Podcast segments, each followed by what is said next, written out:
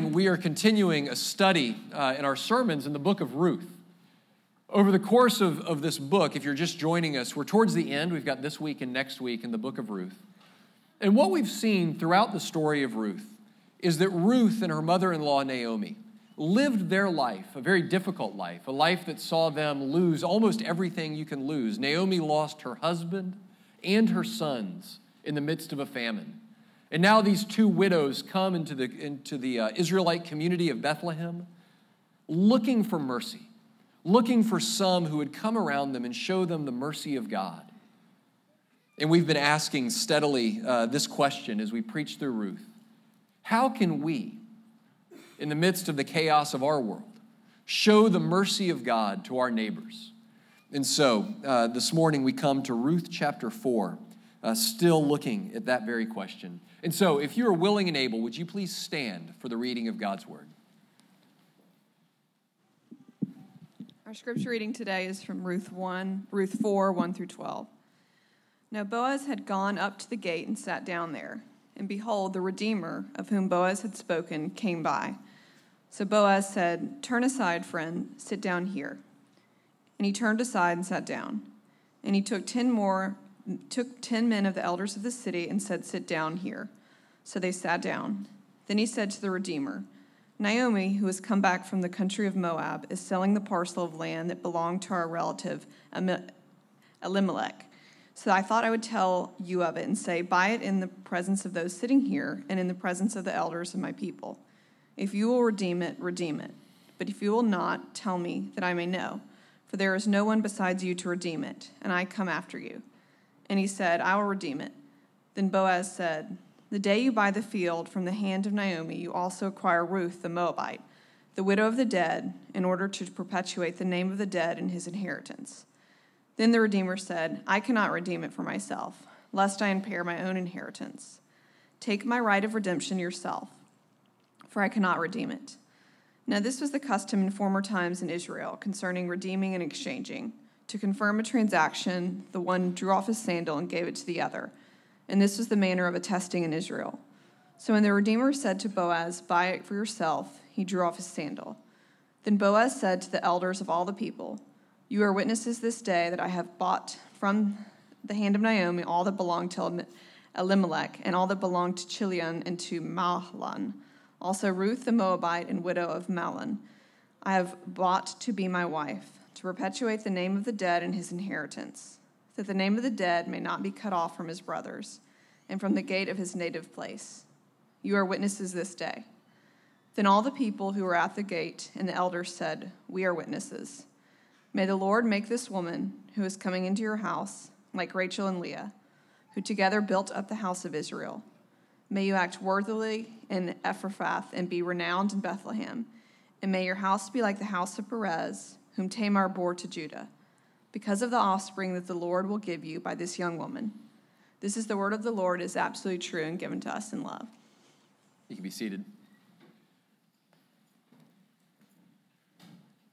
So last Sunday, uh, after the service, uh, some of you were able to join us at about 4:30. We had a break in the in an otherwise rainy weekend.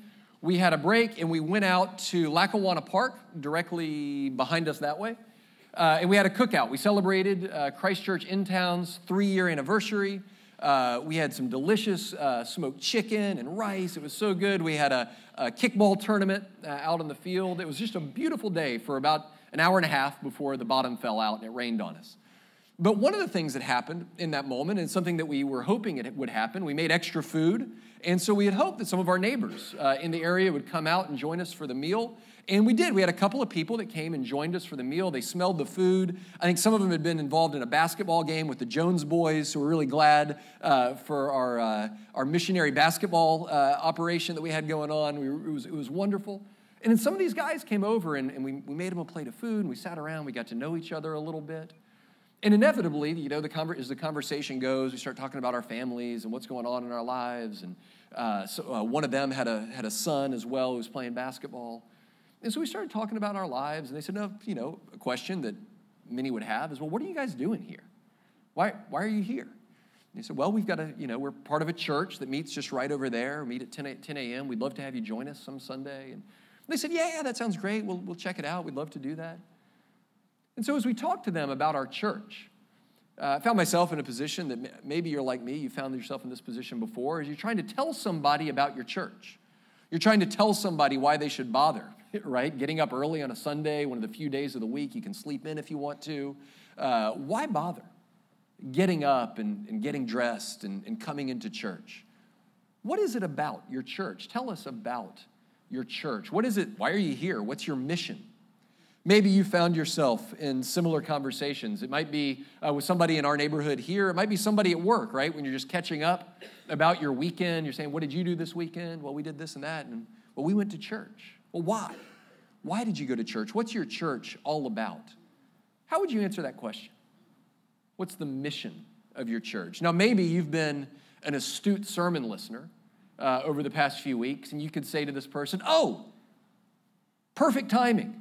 We've actually just been talking about this that we think our church is here to show the mercy of God to our neighbors, right? That the church is an organization that exists not just for itself, but for the glory of God and for the good of our neighbors. So we are a church that exists to, to show mercy to our neighbors. And in this moment of clarity, you remember my sermon titles for the past several weeks and you say, we're here, to, we're here to do life with you, to walk alongside you, to enter into your sorrow, to embrace your goodness, to protect you from harm, to carry your burdens. And maybe this person you're, you're, you're talking with goes, Man, that sounds great. That sounds awesome. I'm not sure about the whole Jesus thing. I don't go to church myself, but you know what? If I was to be a part of a church, I'd want to be a part of one that was helping out people, that was helping their neighbors, was showing mercy. That's the kind of thing that religious folks ought to be about. And then you'd say, oh, yeah, and this week we learned that we're also here to proclaim your redemption in the person of Jesus Christ. We're here to, to, to seek your redemption, to tell you that you need a redeemer. Then they would look at you with a blank stare, maybe, maybe be a little bit offended. What, what does that mean? Seek our redemption. Maybe you'd stammer a little bit. Well, you know, we, we think you need redeeming. We think we think we need redeeming. And we think there's a, there's a person, there's a man on the throne of heaven that can redeem, that there is a redeemer. See, this is uh, what we're going to talk about today is the point at which uh, the church's ministry gets the most awkward to talk about. Um, but on the other hand, the place that is the most important cornerstone of the church's ministry. That all of the things that we've talked about thus far, seeking our neighbor's good, preventing them from harm, bearing their burdens, means absolutely nothing if it's cut off from this central message of Christianity is that we are incapable of redeeming ourselves. Right? All of our good works, all of our efforts to love, all of our efforts at charity, all of those things, if cut off from the message of the Redeemer, actually leave us, uh, leave our neighbors in worse shape than they were before, and leave our very souls in, a, in jeopardy right? That if we say uh, we're here to help, we're here to, to, to love our neighbors, but we don't announce good news about a Redeemer, a couple of things happen. One, the church uh, gets robbed of its power and becomes just like any other uh, kind of social do gooders club of people that are here to help, here to assuage their consciences by giving a little bit of charity, perhaps. But we're not unique in any, in any real way. And further, we risk alienating our neighbors. What's more offensive to somebody than to say, we have all, you know what? We're here to help you. And we in ourselves have everything you need. We have all of the answers you need. We have all of the help that you need. We have everything you need. You should count your lucky stars that we're here. That, that's incredibly patronizing. It's incredibly wounding. But because of the message of the Redeemer, the message that we, as much as anyone in our city, are sinners in need of grace, have made a mess out of our lives, and are in need of Jesus to put it back together.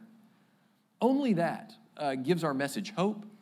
Only that gives it power. Only that keeps us from being those kinds of people who, who seek to, through our own good works, through our own open mindedness and love and generosity, seek to make ourselves righteous. Right? It's only the message that we proclaim a Redeemer beyond ourselves, someone other than us, is our hope. And that's what uh, we look at uh, today in Ruth chapter 4. You know, the passage that we look at today is one of the Old Testament's uh, clearest examples, clearest pictures of the work of Jesus. It's one, you know, when, when the New Testament writers use the word redeemer to talk about Jesus, this picture of Boaz, the kinsman redeemer, this very story is at least somewhere near the front of their mind when they're talking about what it means that Jesus is a redeemer. It means that Jesus is somebody like Boaz. Remember, we talked last week about this idea of a kinsman redeemer. It was an idea that was rooted in the law of Israel.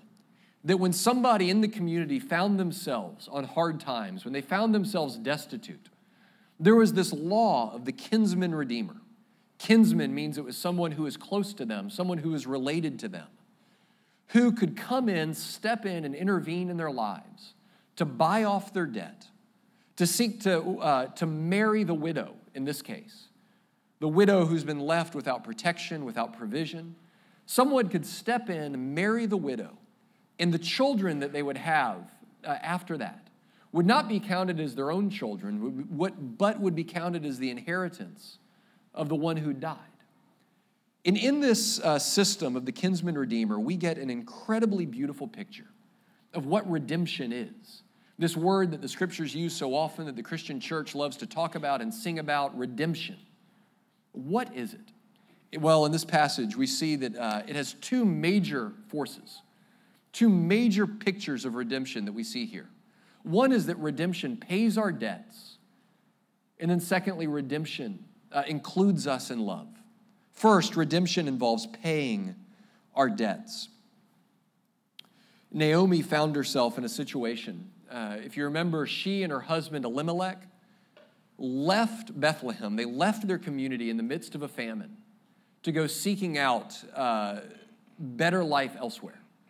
They went ultimately to the land of Moab where the famine wasn't quite so severe.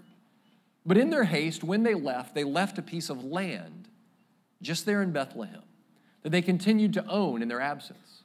And now they come back, and it's amazing, really, that Naomi hasn't had to sell this land by this point. But she still finds herself in ownership of this land. But she's unable to pay for it, she's unable to work it, she's unable to get it to produce in the way that her husband had. So, in her desperation, she and Ruth come to a place where they need somebody to buy this land off of them. In, uh, to put it in contemporary language, they found themselves upside down in this property, right? They couldn't afford, the, in our life, the taxes, the mortgage payment, uh, upkeep on the property. It, had, it got to a place where it was costing them more to keep it than it was providing for them. So they came to a place where they had to sell it. And that's what's going on here. The, the scene that we looked at, that we're looking at today, is a legal scene right? It doesn't seem like that. There's not a judge, there's not a courtroom, it's not a scene that we would recognize. But when it says that he assembles some of the elders there at the city gate, that's where legal proceedings went on in an ancient Israelite village. So this is official legal business that they're seeking to do, where they're trying to find out if someone will buy this piece of property that belonged to Naomi. You know, um, in this situation, where this property had become uh, nothing but a debt to Naomi, where it becomes something where they owed uh, more than they could, could possibly ever able to be, be able to pay. We get a glimpse in this system of what the scriptures tell us about our own spiritual condition. That because of the fall, because of our sin, each and every one of us is a debtor. Each and every one of us owes a debt that we're unable to pay. Just like Naomi had a debt that she couldn't pay, she had uh, owed money on this land that she couldn't provide. Each one of us, because of sin, owes a debt that we can't pay. Right? You know, different uh, theologians and different points in the church's history have had different ways of talking about this debt. If you've ever seen medieval art, sometimes you'll see Jesus with a bag of money that he's handing to Satan right? It's an odd little uh, piece of, of medieval art that, that repeats itself over and over again. But the idea, mistaken in those days, was that because of sin, we owed a debt to Satan, and that Jesus at the cross tricked him, that he paid him a debt, and then we were able to get ransomed from Satan. Well, that's not, a, that's not an accurate picture of the debt.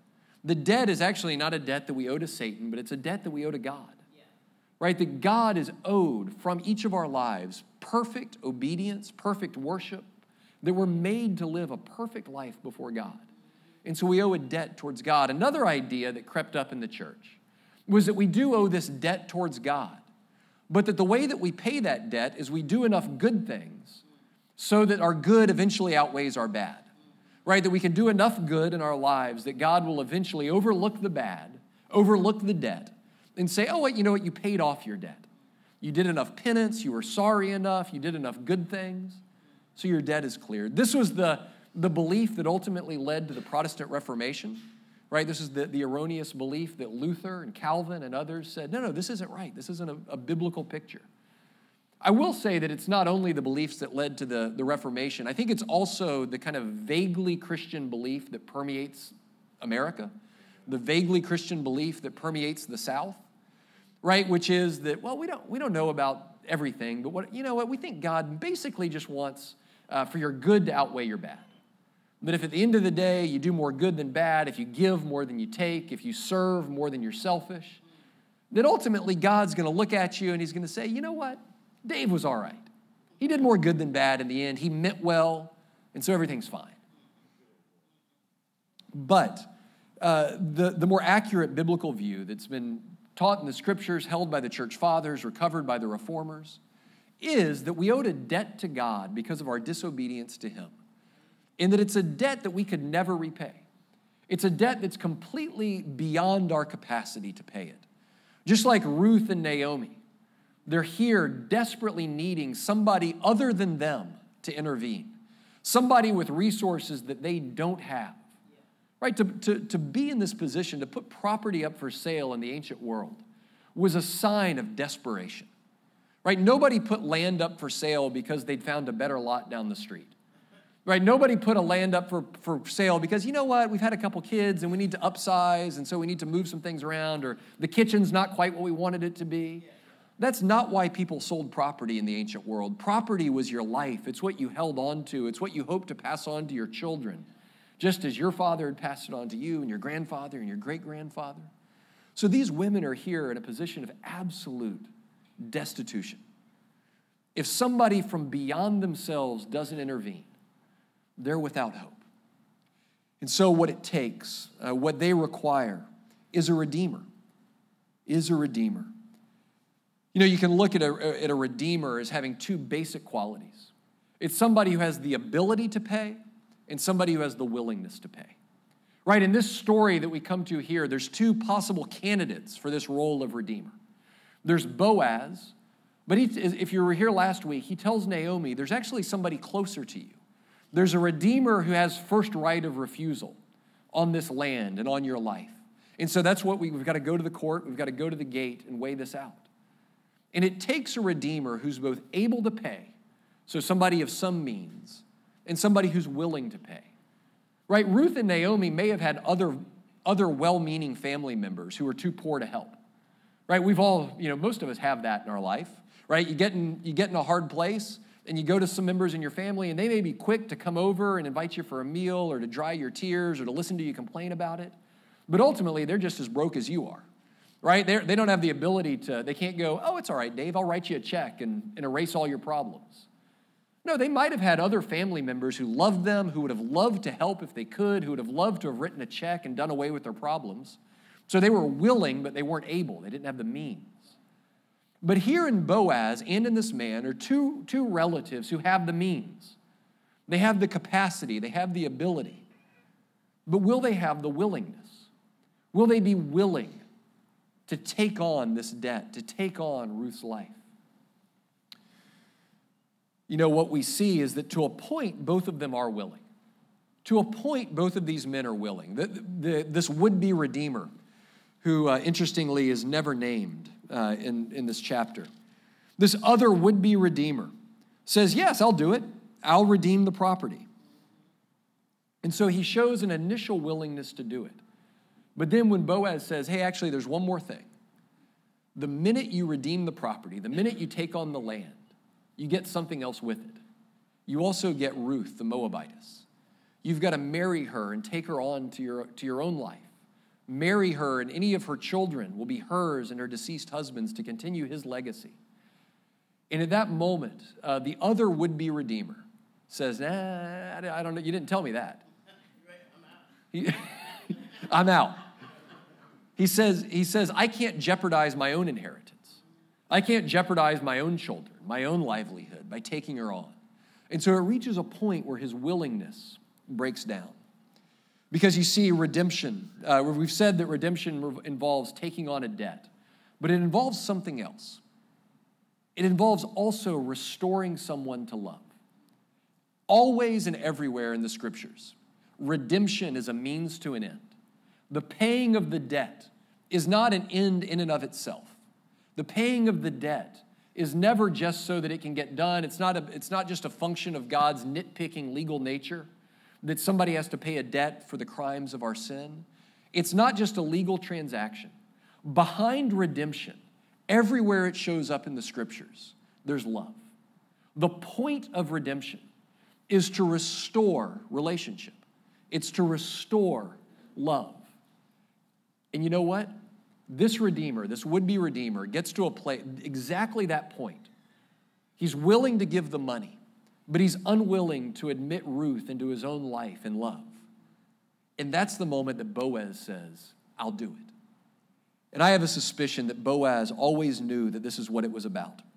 Uh, that at the end of the day, this drama that he was in with Ruth, he knew that it ended in love, that it ended in union, that it ended in him and her coming together in one life. And he was willing to pursue her to that point. He was willing to bring her into himself and onto his own life. One biblical commentator, J. Vernon McGee, puts it this way He says, The book of Ruth declares that redemption is not a business transaction, but a love affair.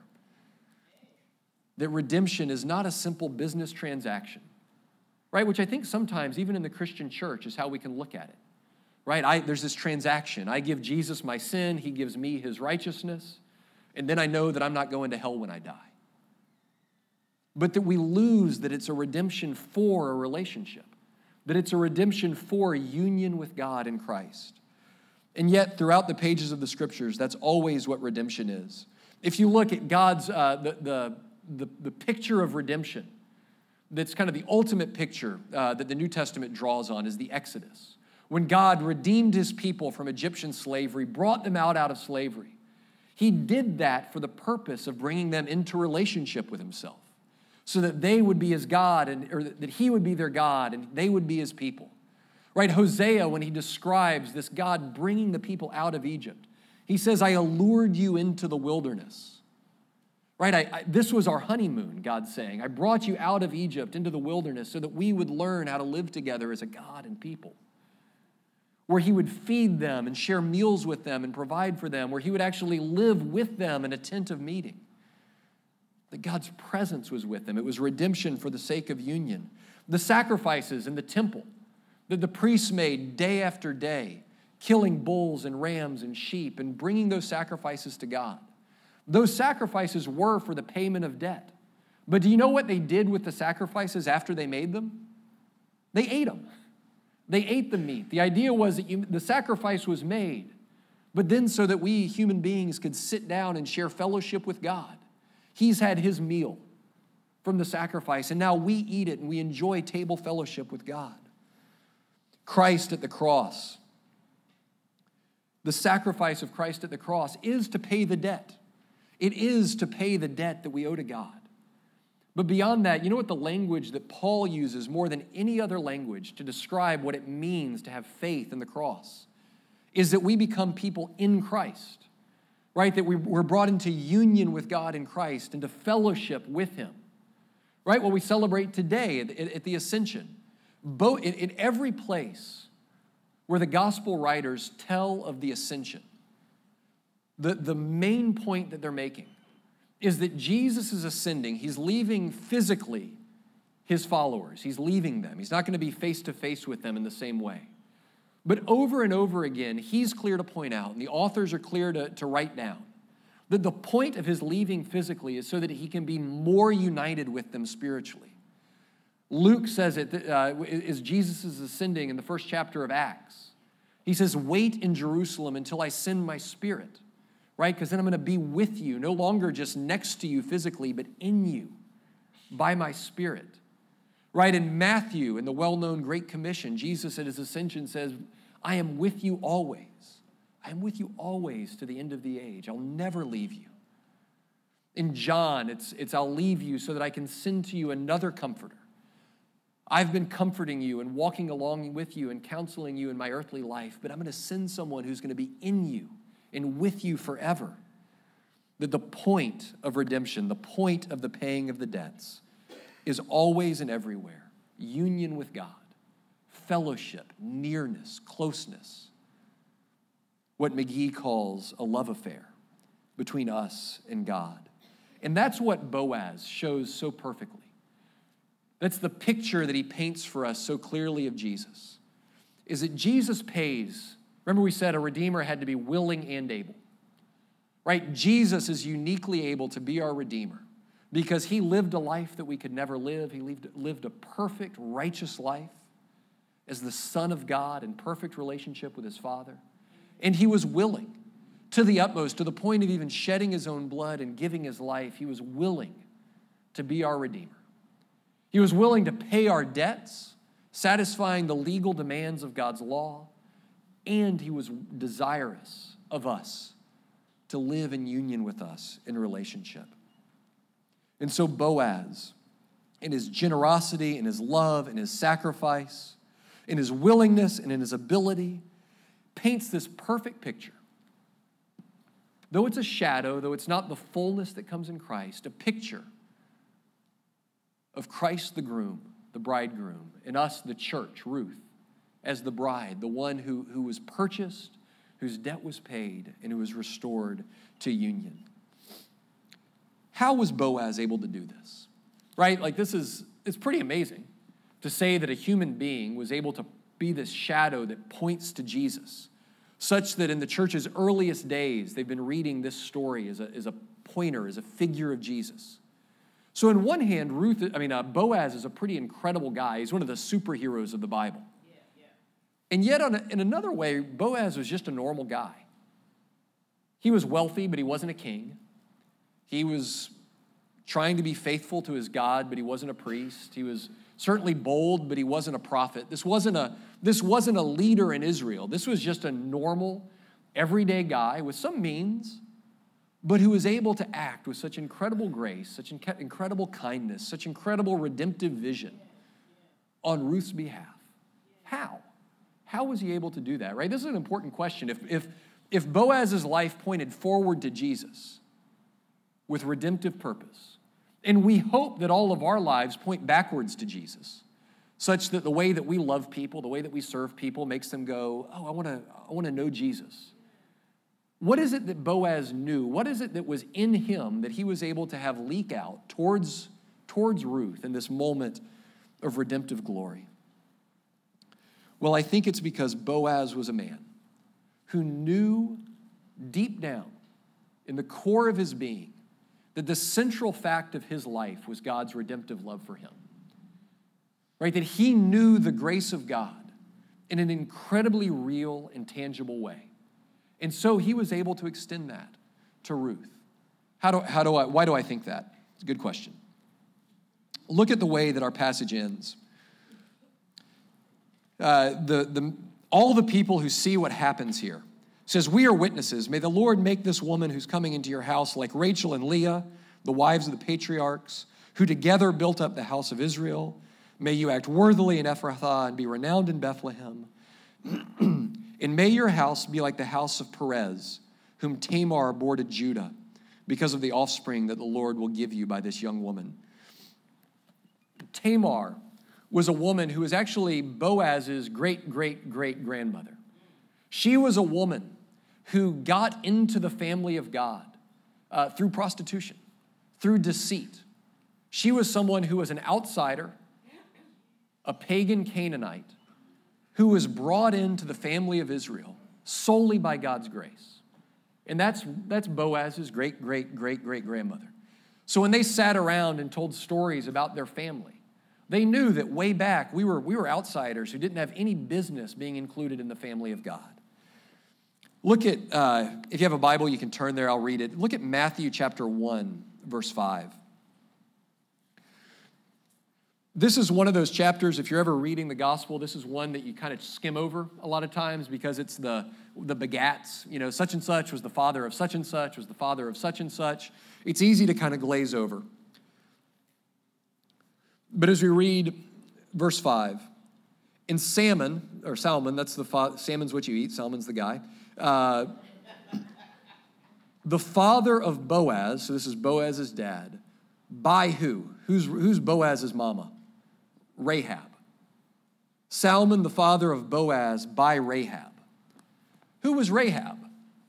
Rahab was a pagan Canaanite prostitute who, when, the spot, when, when Israel was coming into Canaan, coming into Jericho, she was the one who, who took the spies into her own room. Remember that story? And hid them. And when the, when the Jericho army came through looking for the spies, said, I don't know where they are. And so she hung out a, a scarlet thread from her window so that when Jericho was destroyed, her life was spared. You remember that story? So, how was Boaz able to show the grace of God to this pagan Canaanite outsider? He said, These are my people. I know this. I've got my life story, my, my family album has a couple of prostitutes in it who were outsiders, outsiders to God, outsiders to the people of Israel who by nothing else but by God's sheer grace were included in his plan, were included in his family. The only reason I, Boaz, have anything to account for myself, any place in God's family, is solely because of the grace of God. And so he shows this incredible grace and kindness to the outsider Ruth because he recognized himself, because he recognized his story and her story. He recognized his shame and her shame and his destitution and her destitution. We will never, we will never be able to seek God's redemptive work in our neighbors.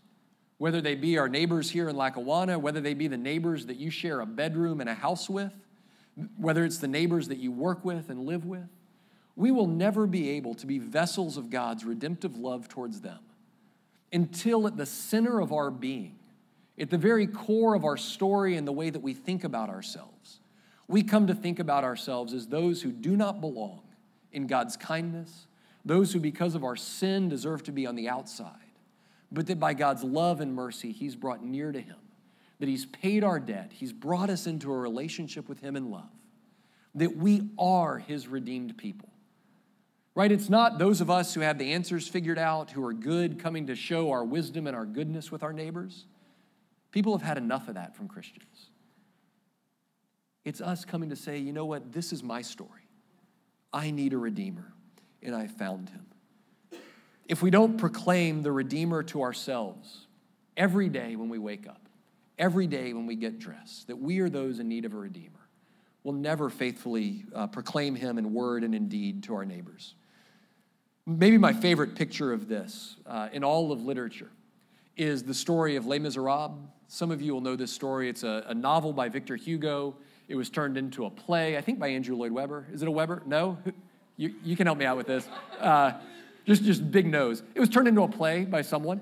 Um, and then turned into a couple of movies, some more successful than others. Um, but uh, the, the, the, central story of Les Mis by Victor Hugo is a story of a man named Jean Valjean.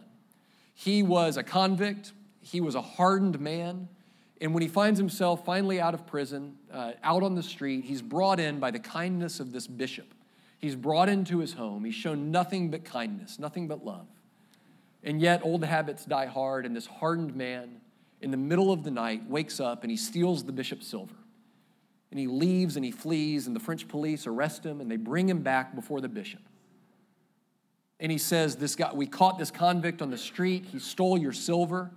He made up this crazy story that you actually gave it to him, but, you, but we know that he stole it. If you just give the word, Bishop, and we'll throw him back into prison where he belongs.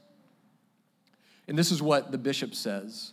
Uh, this is the words of the play or the musical. I will not sing it, I'll read it. You forgot that I gave you also. Would you leave the best behind? And at this moment, he gives him the candlesticks, the most valuable, most, the, the highest weight piece of silver that he owned. He said, Yes, I did give it to him. Did you forget that I also gave you the candlesticks? So, messieurs, you may release him, for this man has spoken true. I commend you for your duty. May God's blessing go with you. And remember this, my brother, talking to Valjean now. See in this some higher plan. You must use this precious silver to become an honest man. By the witness of the martyrs, by the passion in the blood, God has raised you out of darkness, and I have bought your soul for God. What he does in this moment is he redeems Valjean. He, he, he pays the price and then he restores him to love. He says, Be a different kind of person as a result. And what we see in the rest of Valjean's story is that this moment of kindness, this moment of grace, gets worms its way so deeply into his soul that he becomes an incredibly gracious man, reaching out to the poor, adopting an orphan, caring for a sick woman in her death. He becomes a man who leaks grace to those around him, to the point where his, his, uh, the antagonist of the story, Javert, is this hard man who pursues Valjean mercilessly day and night. And finally, when they have this face to face moment, and Valjean has actually the ability to kill Javert, he ex- in- instead extends grace. Grace has become just the grammar through which he speaks and thinks and lives. Grace has become the way that he thinks of himself, the way that he treats others. grace, God's redeeming grace for him, had become what, what changed him and what defined him. So, again, back to there you are sitting in front of somebody, says, Tell me about your church. Tell me about your mission. Why are you here? What if this was the answer? Because I know myself to be a sinner desperately in need of grace, to be empty, desperately in need of Jesus to fill me. And I found myself with another company of broken sinners who we get together on Sundays at 10 a.m. just to celebrate uh, the fact that we've been redeemed by this incredibly gracious God. And then we hope uh, to, to leak out and somehow to reflect that grace in our lives, in our neighborhoods, in our streets. Won't you come and join us in this celebration of grace? Let's pray.